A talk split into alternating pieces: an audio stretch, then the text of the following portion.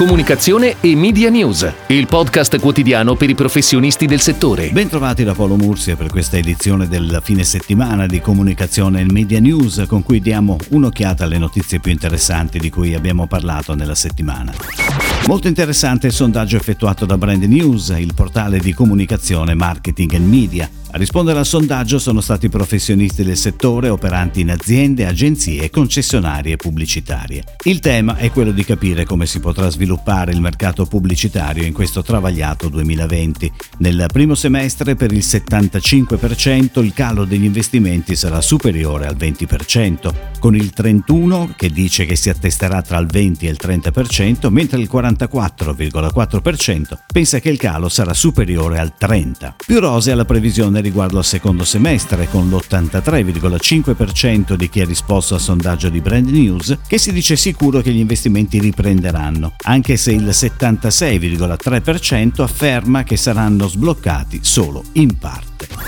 Sulle preoccupazioni che stanno agitando il mondo della pubblicità è intervenuta anche una aziende della comunicazione unita, che ha pubblicato un appello sul Sole 24 ore. Un appello rivolto in modo chiaro e diretto alle aziende che comunque in questo periodo continuano ad avere un flusso di cassa positivo, soprattutto di conseguenza quelle di largo consumo, con la richiesta di anticipare i pagamenti alle aziende fornitrici di servizi di comunicazione. Un appello che si apre così.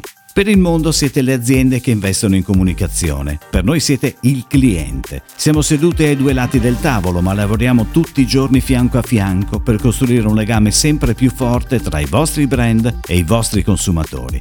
Abbiamo uguali passioni, uguali ambizioni, ma in una cosa siamo diversi, il modello di business. Le nostre aziende sono al 100% people based. La parte più rilevante dei nostri costi sono gli stipendi delle persone che lavorano per noi e per voi.